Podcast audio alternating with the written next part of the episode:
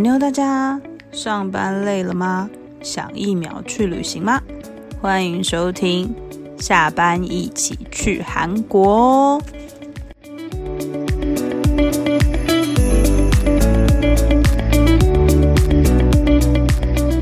阿尼亚哈塞哦，欢迎回来，《下班一起去韩国》第五集，我是耳朵，我是 Irene，我是雪伦。两位前几天有看到李泰院的新闻吗？有，有好可啊，怕！Irene，你是不是有在我们群组传那个，就是当天发生的时候，你就传那个赖给大家？对然后因为我很早就睡了，所以其实我根本没看到。我是白天起来吃早餐的时候，然后我就划赖的新闻，就发现，然后我就传给你们，对不对？对，嗯，然后我才看到你也有传，然后就想说，天哪，怎么这么恐怖？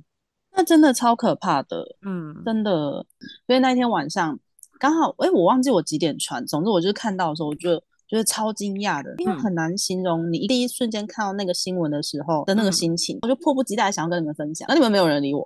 因为根本没人看到吧？对啊，我也是啊。我隔天是上课，我也是哦早上起来才看到。然后因为我隔天刚好是上韩文课，你知道那个，你知道我们老师一进那个教室说：“你没有看到那个新闻吗？”他就说他整个晚上都没有睡，他就是在看，因为他好像到三点都还在关注呃梨泰院的嗯状况，然后他就看那个人数一直嗯往上跳，他就觉得嗯，好不那个心情哦非常的很心啊痛重吧？哎、对啊，他就啊很担心，因为他说他就很担心韩国的状况到底是怎么样，因为整个氛围也很不好。嗯，你是说韩国的？然后他就提到，说，韩国最近的，对啊，韩国氛围不好，因为他就说韩国最近事情真的很多，就包含前阵子的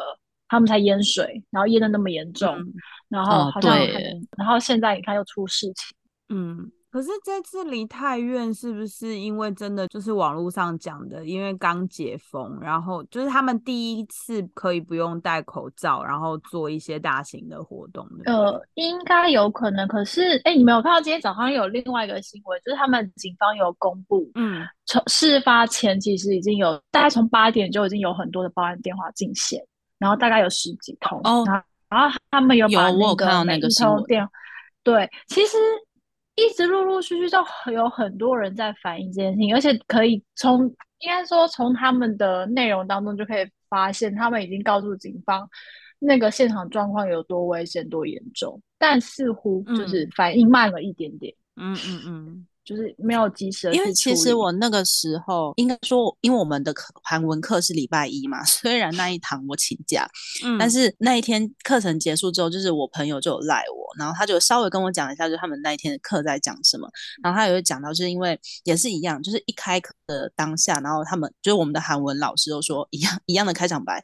你们知道梨泰院的新闻吗？然后就是嗯对他也非常沉重，然后 对大家他们韩文老师开不那个开场白都一样，但是我们韩文老师好像就在课堂上问我们说，为什么？就因为他觉得台湾的一些庆典啊、节庆嗯也很多，那怎嗯么好像好像没有听过有这么就是人潮推挤的这种这种呃公安事件出现？嗯公共安全事故的发生，嗯，然后那所以后来我就认真看了一下，就是一些新闻，就是嗯虽然韩国法规它好像说超过一千名以上的集会跟庆典，他们需要事先制定安全政策嘛，可是嗯。因为他这次说，他们就讲到说梨泰院其实不是一个活动主题，也不是一个活动庆典，嗯。就是每年除了那个疫情那两年之外，就是每一年他们都会做的一个万圣节感受的气氛，而且因为梨泰院好像那时候因为是一些美军的一些历史因素，所以那边本来就是外国外的氛围本来就比较重，然后所以他们好像历年来都。就是都有这样的一个心，呃，这要算什么？就是一个聚集的一个氛围，他们就是纯粹去感受氛围。因为刚刚不是讲到说，这可能像疫情解封之后第一个节庆，人潮比较嗯多嘛，嗯后来我就看后面的新闻，就是其实他们当天那是龙山吗？嗯龙山就是有安排，好像原本是说安排两百名的警力，嗯虽然后来据说实际上只有一百多名，但是其实嗯现场是有警力在维持的。可是就像刚刚雪伦姐讲到，就是因为事故发生是在十点多嘛，但其实嗯在晚上就是一点多的时候就已经开始有人报案。可是我嗯觉得有可能他们有以前解封前两年那一些经验，他们韩国他们会觉得说，哦，就是人潮聚集，可能没有这么的放在心上。嗯，为什么台湾没有这样子的事情发生？应该是台湾上办这样的活动，他们都会需要一个比较大的空旷场地吧？应该是说台湾好像嗯是办活动，可是我觉得重点就是在于他们那边其实不是因为活动的关系，他们就是大家一起涌进，对然后在一个很小的空间里面，嗯，然后可能也没有人数控管什么的，嗯，因为对他们而言，那不是一个活，呃，应该说他们不是要举办一个大型活动，所以刚刚讲的一些什么人流控管那个可能就没有去执行，然后后续的应变可嗯。能也不好，然然后加上嗯地形，因为它刚好是一个嗯。算是三方人流汇集的地方，嗯，对，然后就嗯然后好像也是在地铁站附近嘛，对不对？对，对，嗯嗯，好像的确是，不然你看新那个新北耶诞城，每一年也都在被靠腰啊，就是板桥人都在怒吼说，可以不要再来板桥了吗？可是因为它就是政府举办的活动，他们就会有配套的一些规划，虽然可能觉得当地人会觉得大受影响，那些配套的规划根本没有用吧？就是你封路、封路、封路，把路全部 封起来，然后板桥人都没有办法回家，对，而且当时然后这些板桥人都都很困扰啊。板桥人都要从别的地方才能回家，然后穿越重重的人龙，他们都在怒吼，但每年都还是照办。可是就像刚刚讲到的啊我觉得对政府对啊，那就是一个商机啊啊，而且嗯新蛋新北耶诞城它那个真的太大，你知道吗？但梨泰院真的真的太小，哎、不是哎、可是新北夜诞城单日的那个人流量，搞不好没有梨泰院那一天那么多哎、因为我看新闻说，可能至少那一天有十万个人涌进10万梨泰院那边的地方嘛。嗯，对啊，，呃，我因为这个新闻，我就因为他们是三十号发出事嘛，对不对？然后三十一嗯号其实才是、才是万圣节，然后我就有去看。呃，涉谷日本涉谷，他们不是每年就是在万圣节都是会有什么百鬼百鬼夜行，嗯就是很多人会在那边嗯玩乐这样。然后每一年涩谷的人潮大概是八万人左右，所以其实梨泰院还比一个涩谷就是万圣节活动人还要多。所以其嗯实的确是那么小的地方，感觉如果瞬间涌进那么多人，的确是会有一点危险。因为看到那些新闻真的很难过，不是有一个爸爸，而是一个日本个哦你说那个议员对对对，他说他找不到他女儿嘛，然后打电电话是警察接的，我就觉得看到那样的新闻，真的爸爸如果那个当下就是不知道心情要怎么 怎么平复，那。真的很难呢、那其实嗯。不光是亲朋好友，我觉得连自己去的那一些，不管是平安生还的，或者是这种不幸罹难的，你绝对不可能想到，你只是想要去感受一个万圣节氛围。嗯，你很嗯。难想象，你只是想去天母，然后散个步、逛个街，然后嗯。莫名其妙的就遇到这种事情，真的那个心情真的很难接受哎、对啊，所以其实真的，不管你是去哪里，在台湾也好，在国外也好，如果你是要去这种人多的地方，你自己还是要有一些警觉，就是知道说，可能每个地方都是有危险，就你自己要知道嗯说，如果怎么嗯样了，可能会发生什么事情，你自己要先先有一个预设，就是不要好像说哦，没关系，这里很安全，就是要有一个警觉性啦，我觉得就是这样子。真的，嗯，要再跟大家讲一下，就是韩国现在好像是宣布全国进入哀悼期，要到十一月五号。嗯哎、对其实也快结束了嘛。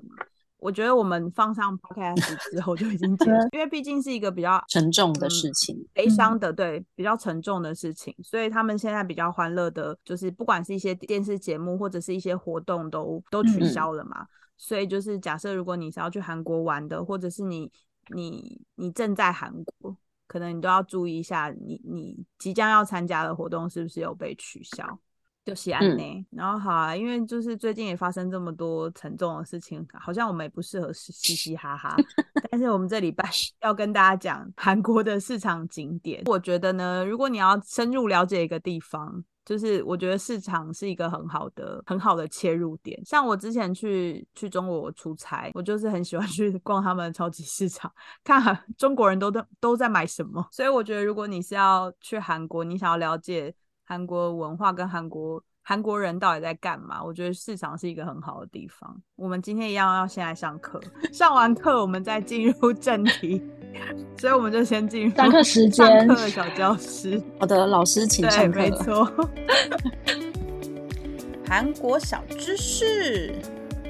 人家说要了解一个地方最快的方式就是从它的市场文化开始。今天就是要跟大家科普一下韩国的市场。韩国其实有很多历史悠久的市场，台湾粉丝最熟悉的应该就是广场市场了。在一九零五年建立的首尔广场市场，是朝鲜末期韩国因为与中国和日本权力角逐失败，导致国家主权被人家拿捏，签订了不平等的以四条约。当时经营许久的南大门市场经营权被日本人剥夺而应运而生的市场。广场市场其实是韩国第一个常设的市场，原本设立于广桥和长桥之间，后来因为当时的新建工法不敌豪雨跟天灾，因此决定将市场迁移至现在东大门附近离线市场的旧址，市场名称也因此而调整，不过改了只有汉字，韩文名称维持不变。汉字的广场取其广为收藏保存的意思，也就是大家现在所看到的广场市场。广场市场最早设立的目的就是给当时民众有个生活交易的场所，所以商品多是贩售以农渔产品或木炭为主。经过百年的历史，现在主要贩售的商品是布类制品啊、食具、生鲜蔬果或者是小食等等。和专门卖水产的陆良金或者是专门卖畜产品的马场不同，广场市场已经发展成具有规模的综合性市场，也是观光客最爱朝圣的市场之一。韩国的传统市场每天都在上演最真实的生活场景，每座市场都有它独特不同的风貌，他们毫无保留地展现着韩国过去和现在的不同。今天就和我们一起来聊聊韩国的有趣市场吧。好，刚刚听完那个韩国的，就是小知识之后，我们要进入今天的重点主题，跟大家分享那个韩国的市场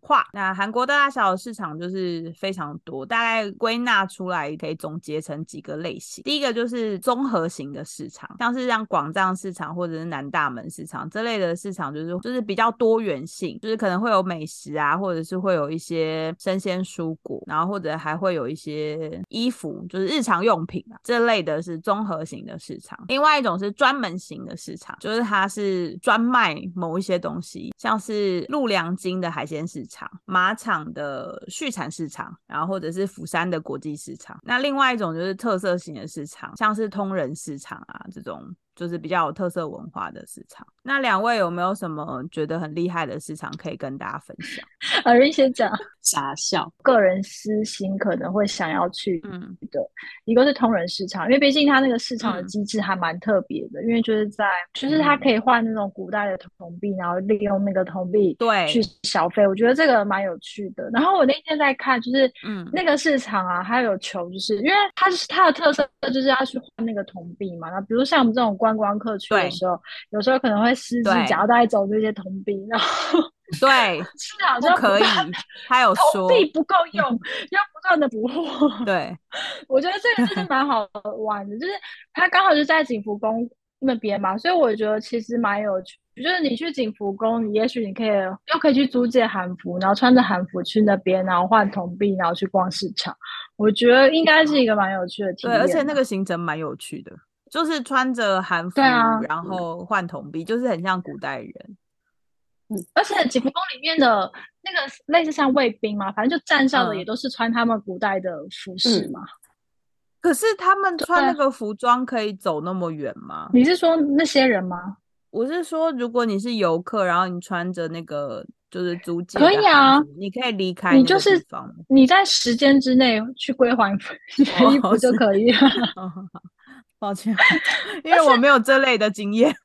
因为韩国人穿韩服在街上，虽然很少啊，但是看到应该也不奇怪吧？而且你也不可能离开太远，就是在景福宫那个区域嘛。对，对啊，哦，这个市场我第一次看到是在那个认识的哥哥哦，就是他们有去这个地方拍摄，我觉得真的超有趣。刚刚雪伦姐讲那个通人市场，它的那个最大的特色就是要五用五千块的韩元可以换成他们那个铜币，然后还会可以换到一个便当盒，你就拿着那个便当盒，就是可以去那里的摊贩，就是用你的铜钱，然后换到一份食物，然后装在那个便当盒里面。然后装满了之后，你就可以去他们那个就是便当咖啡的，他们有一个座位区，你就可以在那边享用。嗯嗯当然啦，那个现场也可以用韩币交易啊，不是只能用那个铜钱铜钱，就是你也可以用、他们有一些店其实是不收铜铜钱的，所以他会每、嗯每一间店都会有一个小牌子告诉你他对收不收哪那个钱。哪哪一个地方可以收，嗯对。对，但是这是一个蛮有趣的体验，所以大家如果去韩国的话，其实可以去那个通人市场。然后因为刚刚那个雪伦姐有讲，它附近其实它就是离景福宫很近，所以离光化门啊、三清洞都很近，所以你就可以安排一个一个行程，是那一天可能就是可以安排在这这这些区域，然后做这些游览嗯。好，next，对，就是你们而先说你们两个都直接把我要讲的东西讲掉了，你知道吗？因为就是 不是就是只有那个吗？因为我跟你说，刚刚就只讲了通人市场而已，因为我那然后讲我们就想，我当时就是你原在本准备就是通人吗？其实我有看了好几个，但是我觉得当时我看到时候，我觉得最大的亮点就是那个那个铜钱，因为我其实一刚才看到的时候，我就、嗯我第一个想法是铜钱可以带回来吗？因为哦因为因为我我本人就是因为像台湾不是有很嗯多就是观光景点会有那个转，你用一块钱硬币，然后会转出那个就是嗯那个景点硬币的那个也是硬币啦。就是我本来就是有嗯收集那个的癖好，所以我当时在看到通人市嗯场的那个铜钱的时候，我真的第一个想法是，那我可以把它带回台湾吗？我知道不行，就是我们要呼吁是不可以的这件事情。嗯，但是你应该还是会把它不带回来。会啦，对啊，你就是铜钱小偷。我跟你说，其实我也会想要偷偷带回来，是？是我自己也会想要偷偷带回来啊。是不 是？嗯，但是我觉得他们政府应该要知道，对他们来讲，那个东西就是一个消耗。对啊，可是可能因为而且一直印其实我们是花钱换来的欸，应该说但我们是花钱换来这么说很有道理，因为它不是免费取的啊，我们是嗯花了钱，对就跟我们换了很多韩环，但是我们没有在韩国花完，我们带回来是一样的道理。但是你下次可以再消费，你可以把它再算回台币。你你也可以下次带那个铜钱回去消费啊。对啊，好，我跟你说，就是因为因为我还没有嗯去过韩国，所以所以我一开始看到的时候，就是很多就是在首尔的市场。可是我某一天我又看到一个嗯就是釜山的国际市场，我反而更想要去釜山那个国际市场，因为我觉得它里面有个东西非常的吸引我。诶，可是认真说，嗯那应该也是一个小废物来着。它是嗯因为他们有一个那个韩纸，韩韩国的纸，韩纸的这个手工嗯艺。然后它那个手工艺真的，嗯我觉得很厉害。它那个纸，他们可嗯以把它跟他们的现代生活结合，所以他就会做了很多你其实，在一般日常生活中也可以用到的东西，例如说钟表跟家具，就有点像是台湾的那个纸箱网一样。然后我就看到他们就是真的用那个哦韩纸，就做成了一一朵朵还蛮漂亮的灯，然后就是那个嗯气氛感觉点亮会很漂亮，因为纸毕竟是有透光的一个效果嘛，所以它点了那个小嗯烛灯嗯之后，其实整个看起来就很漂亮。所以我其实后来搜寻搜寻着，我就最想要去的，反而就除了那个通人市场 是有铜钱的那个吸引力之外，嗯我其实现在最想要去看嗯看的是釜山的那个国际市场。对，嗯，哎，我可以问一下，韩纸跟一般的纸的差别是什么吗？他是说韩纸的话，韩纸他就写说，他韩纸的那个制造工艺已经是韩国嗯。政府他加以保护的非物质文化遗产呢、原因是什么？它一定有一些特一定有一些特色不然为什么叫为什么它要特别保护？好，那这就是我的功课，我把它写在我们的那个部落格上面。嗯好，嗯，不然韩子他说肌理如丝绸般对柔柔嫩亮丽，然后坚韧不易破损。嗯它而且它的制造的方式是单联手抄技术，就是好像是现在全世界唯一一个还在使用这样技术的制造纸张的工艺。好，所以它是一个特殊的，对啊，，对特殊的文化。哦，那的确是蛮有趣的，是不是？你不觉得这就是就是你嗯都难得到了国，哎也不能说难得，就是你都已经专门到了国外了，就会反正我搜嗯寻完之后，我就反而就是我反而会更想要去釜山的这个国际市场。嗯嗯嗯嗯，就是你想要看一些不一样的传统文化。对啊，嗯因为像嗯那时候不是常常像是呃首尔的那个南大门，就是卖，因为它是拥有六百年历史嘛，然后不是就是从服嗯饰、嗯。陶艺品或者是生活品，它什么都有卖嘛。可是因为它就是可能嗯。呃比较贴近生活，所以你可能已经有预料到说，哦我可能在这边我会可以买到一些生活的一些用品啊，或者是嗯。一些反正就是你可以想象的东西。然后所以我那天看到那个嗯。国际市场的时候，我就觉得啊，天哪，居然有这个哎、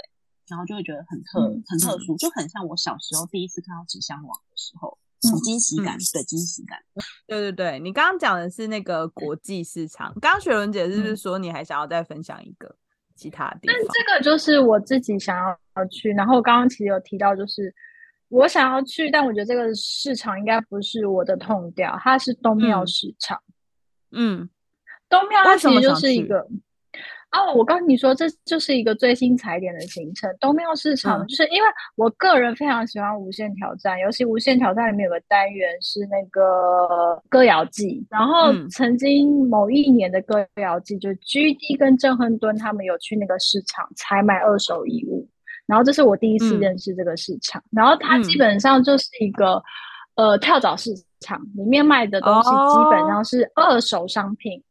嗯，然后你会以为就是可能，因为二手商品你可以想象就是比较老老旧旧，或是你知道就嗯二手衣物嘛。嗯然后你去到现场，你可能会觉得都是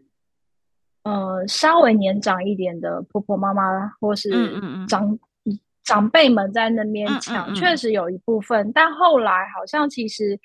很多年轻人也会去，但那就是有点类似像我们去跳蚤市场去捡宝的概念。嗯嗯然后因为嗯他们后就是除了很多那种二手的小摊贩，就是一成嗯。堆的衣服让你在里面挑嗯。之外，它嗯。其实有很有一些店面，就是你可以进店面，那里面的衣服就相对单价比较高，然后但它是整理过的，就有点类似，嗯就会会比较偏向古着店，所以那个风格的人，就是比较喜欢嗯复古风格的人，年轻人他们可能就很常会去那边找一些呃淘宝啦，类似像这样的概念。嗯嗯，嗯对。哦，所以东庙市场，嗯，东庙市场也是在东大门附近，在首尔对吗？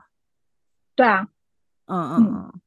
哦，那它是有一间一间的店面，还是就是有一点像真的像跳蚤市场，像欧洲那种跳蚤市场，或者是日本的早知市，它可能是一条街，然后有有很多摊贩这样子，还是它就是一间一间店面？呃，没有，它是摊贩，就是它也是一条街，哦但是就会有很嗯多摊贩，但是旁边嗯就以台湾来讲，就可能七楼里面还是嗯都是会有一间一间的店面，只是马嗯路上可能就会有摊贩那边摆摊，然后放很嗯多衣服，就直接放在地上，让你自己去挑、去选，嗯然后就是很便宜，但是就是材嗯质不一定，然后。如果你真的很介意是有人穿过的，那可能嗯就不适合。嗯然后因为那嗯边就是都是二手，所以就只能现金交易。哦，哎，那它是每天都有吗？还是可能只有固定时间呢、平常日也有，但是假日人嗯比较多。嗯但我不确定是比较多是不是人人潮也比较多。嗯但我在想，会不会是假日，因为摊贩也聚集，所以相对嗯就是人潮会比较多，哦，选择比较多。嗯。可是看起来他们的衣服是真的都很便宜。嗯，所以你在乎的是便宜吗？难道不是因为比较有风格吗？我的意思是说，因为它是二手，所以嗯你真的是要花时间去那边慢慢挑。但是对，而且就是我刚刚讲的，它其实是品质不一，就你非常有可能是看了一圈，然嗯后都不是你喜欢的。因为像我们可能比较不会去逛二手，或者我们本身对古着就比较没有兴趣，不大会下手。那我觉得去那边可能嗯就会相对嫌无聊了一点点。但如果你嗯是真的想要去好好找一些便宜又好看的衣服，那我觉得那嗯边可能就是很适合你去慢慢逛、静下心来嗯的地方。对啊。嗯，因为我看有一些店里面，它其实大衣穿上去，这大衣看起来也真的都很不错。然后或是一嗯些比较可能刷旧的牛仔外套啊，嗯对，嗯嗯，嗯，就是如果你是那个类型取向的人，我觉得就很适合去。嗯，的确，如果你是喜欢古着风的话，就的确很适合去这里挖宝，因为其实韩国很多我们会比较容易挑，呃，应该说相对比较容易看到你想要的东西啊。那如果平常不是嗯这个路线，你可能去那边就会觉得很无聊，然后嗯逛了一圈，然后你就无功而返。不知道买什么，嗯，对啊，更新一下那个东庙市场的营业时间，应该是店面平常日都会有，就是平常一到五可能都会有，但是嗯路边的摊贩通常是只有假日才会嗯出来。哦，所以人会比较多。对，就是他可能路边的摊贩只有假日才有。嗯嗯，所以大家如果是喜欢古着风啊，或者是你喜欢一些二手的珠宝什么的，你可以花一点时间到这里去挖宝，应该可以买到一些不错，然后自己喜欢的东西。雪人姐讲到那个东庙跳蚤市场啊，因为殷志远有一档节目，然后呢，他在那一嗯集节目里面也去到那个跳蚤市场，就东庙跳蚤市场，嗯，他那个真的很酷诶、因为是它里面真的什么都卖，因为殷志远本人还买了一只很奇怪的鸟，然后就是就是很奇怪的，是 real 的鸟鸟吗不是？不是那呃鸟吗呃玩具玩具。然后只是那一只玩具、哦是玩具玩具，就是、嗯就是因为嗯。他就是他们反正就是好几组人员嘛，然后就在那边就是有点嗯。类似 PK 的状态，然后就是他们真的是嗯。买到很多很奇怪的东西，就像我刚刚说那只会讲话的机器的鸟，然后还有刚刚学人姐不是讲到那个嗯。衣服嘛，就是因为他真就真的有嗯。是那种，他衣服就是摊在地上的，那一定应该是有铺一些防嗯。水、防水布，然后就是摊在地嗯。上，就可能这一区是多少钱，这一区是多少钱，你就是直接在那那里面去挑选你要的东西，我会觉得对、嗯它勾啊起了我一个回忆，看看综艺的回忆，对嗯 因为他那边真的很多，比如说像表也有，就可能会有一些摊贩，它是嗯一字拍开，全部都是表。那那个就是可能嗯幸运的话，也许还会有一名牌表在里面，但是你就是真的要嗯花时间在那边慢慢逛。嗯哦，还有一嗯点，他们说，如果你在那边逛，你有兴趣的东西，即便你还没有决定要，但你似乎有点兴趣，你就先抓在手上。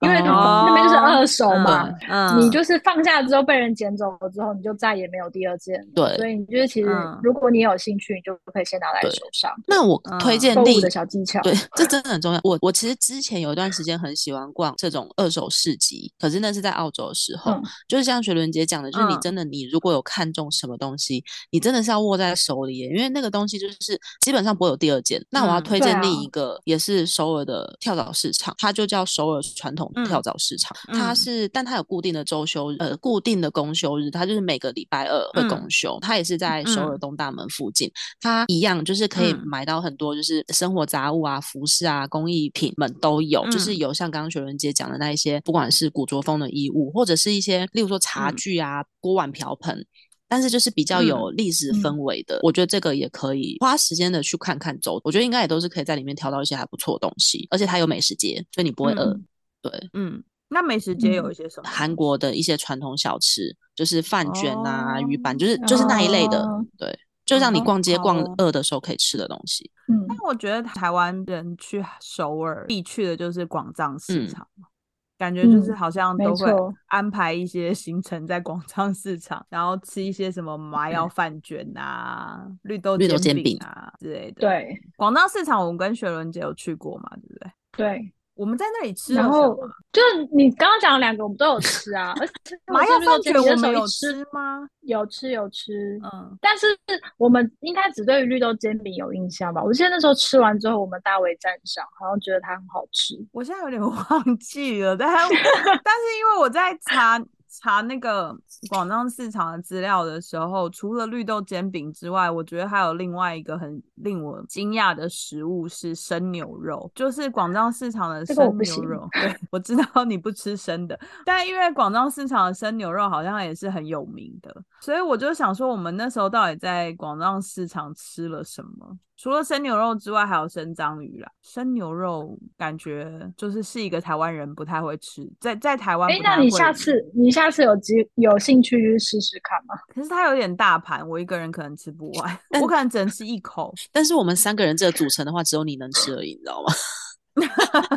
你说生生食吗？生食，对啊生食我这是真的不行啊！但是我跟嗯你说，生牛肉或许我也可以浅尝两条，嗯，就是吃吃看那到底是什么口感。好吗？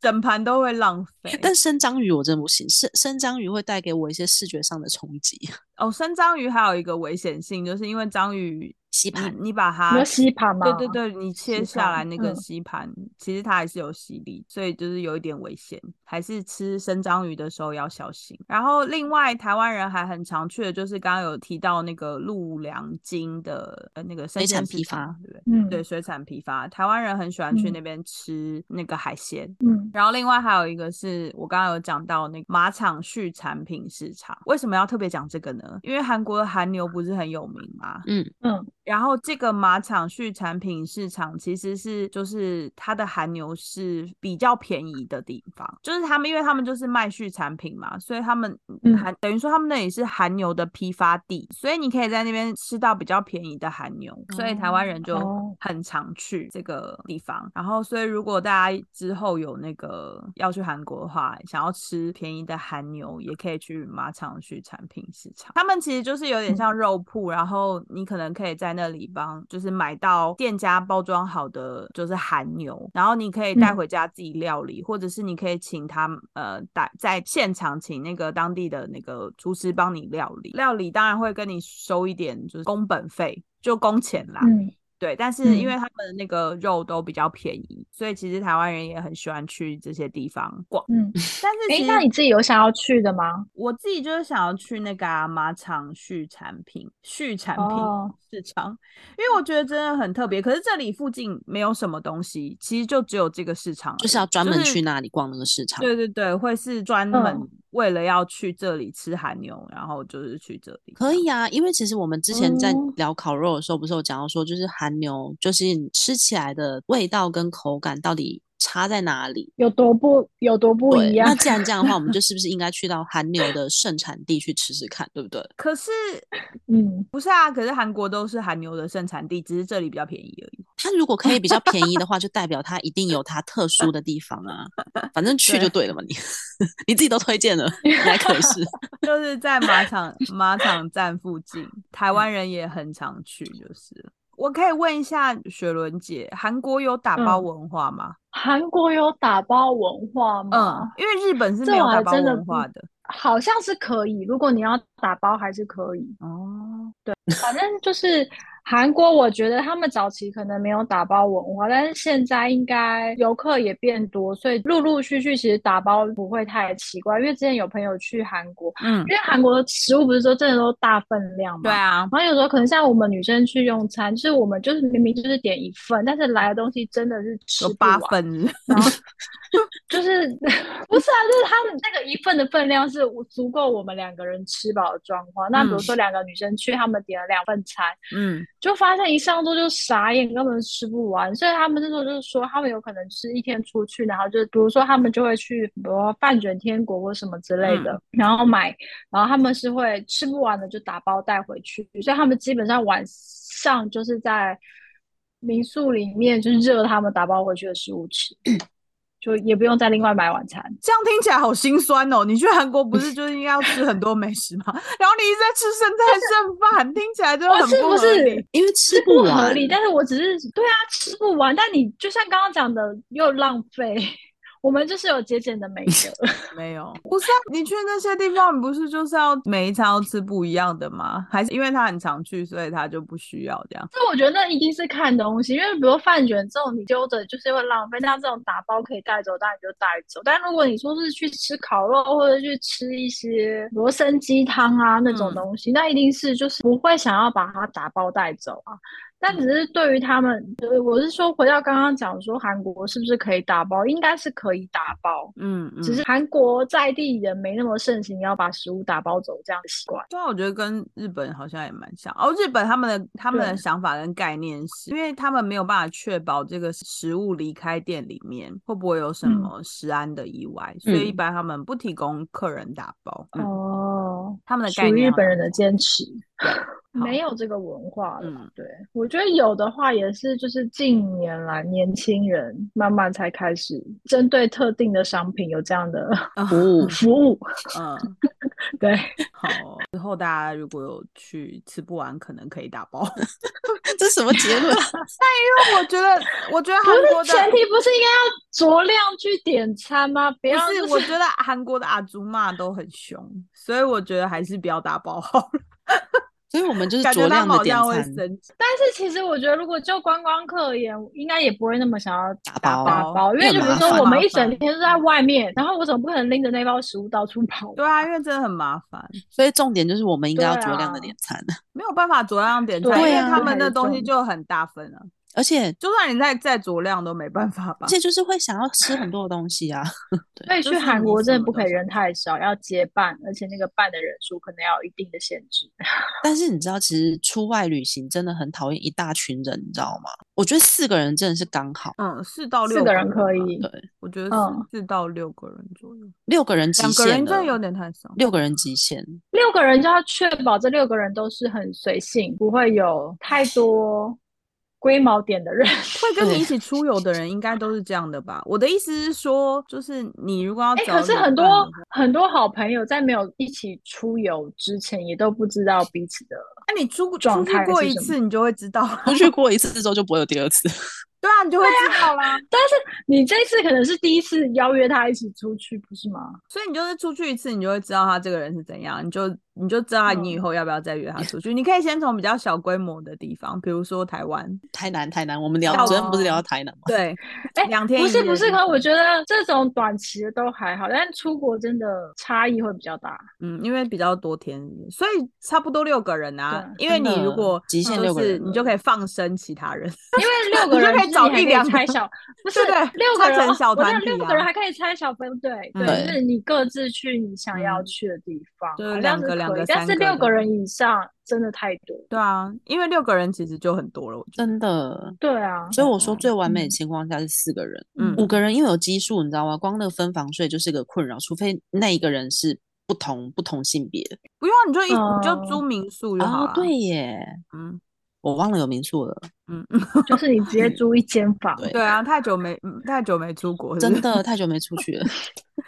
但我觉得韩国是真的民宿好多的地方哦，嗯，就是好像大家去韩国大部分都是住民宿，是不是？那个是叫民宿吗？他们是叫民宿吗？还是叫什么？我的那个，guest house，哦对，guest house。嗯嗯嗯，好，我要跟大家介绍一个市场，是我觉得很很奇妙的市场，就是水源的八达门市场。它是韩国历史上唯一一个由君王设立的市场。这个市场是在朝鲜后期的时候，由第二十二代王正祖支持下建立的市场，是是由当地最大商圈在八达门旁边的那个溶洞市场跟池洞市场聚集而成的大型市场。这个市场是京畿道地区最大的市场，也很方便可以抵达。就是你从首尔只要搭乘地铁一号线，就可以在那个水源站出来，然后出来之后就可以到那个市场。然后刚刚有说它，因为它是一个有很多市场集结而成的，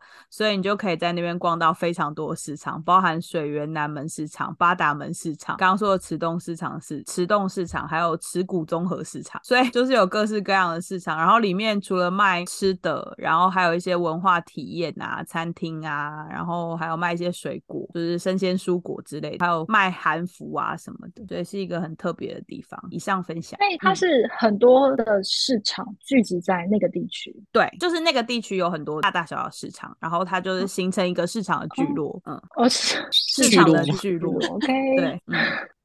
所以你就可以在那里逛到很多特殊的市场。我刚刚不是一开始就有讲说，韩国的市场其实有分不同的类型嘛，不同的种类，就是有综合性的市场，或者是它有专门卖某一些东西的那种特色型市场。那因为它有很多个市场聚集起来嘛，它每个市场卖的东西其实有点不太一样，可是它形成了一个市场聚落，变成一个综合性的大市场，大概是那种感觉。哦，所以他们其实每个聚落都离，不是每个聚落，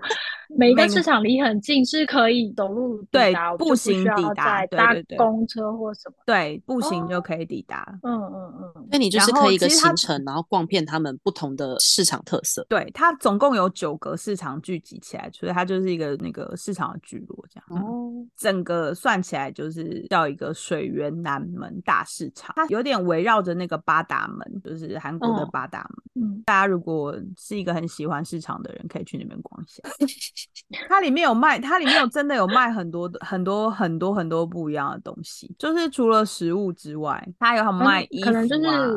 什么生活用品那些都对有，还有韩服，什么嗯都有卖。所以大家如果是一个真的想要体验到底韩国人是怎么生活的话，可以去那边走走看看。哎、可是刚刚讲到讲到那一些市场，我也有一个市场，就是我搜寻完之后会想要去走一走的，是那个东嗯大门市场，因为是东哦大门吗？对东大门市场，东大门，东大门你要深夜去、欸，真的吗？为什么？我先说为什么我会看完资料之后会想要去东大门市场，因为像一般搜寻一下东大门。好，你东大门市场你搜寻一下，有非常多的韩国代购，突然兴起的就是代购韩国棉被这件事情。所以我那一天在搜寻的时候，我也输入了市场，然后棉被，然后后来我就找嗯到一篇文章，他就在推荐东大门市场。他说东大门市场其实是韩国人他们像是结婚的时候要准备的一些民生用品，所以那些结婚你知道结婚你会准备的东西不外乎就是那些寝具啊、棉被啊，或是一些生活上会用到的东西。但是因为可能名气没有像广藏市场这么的广为人知，所以它相较性上面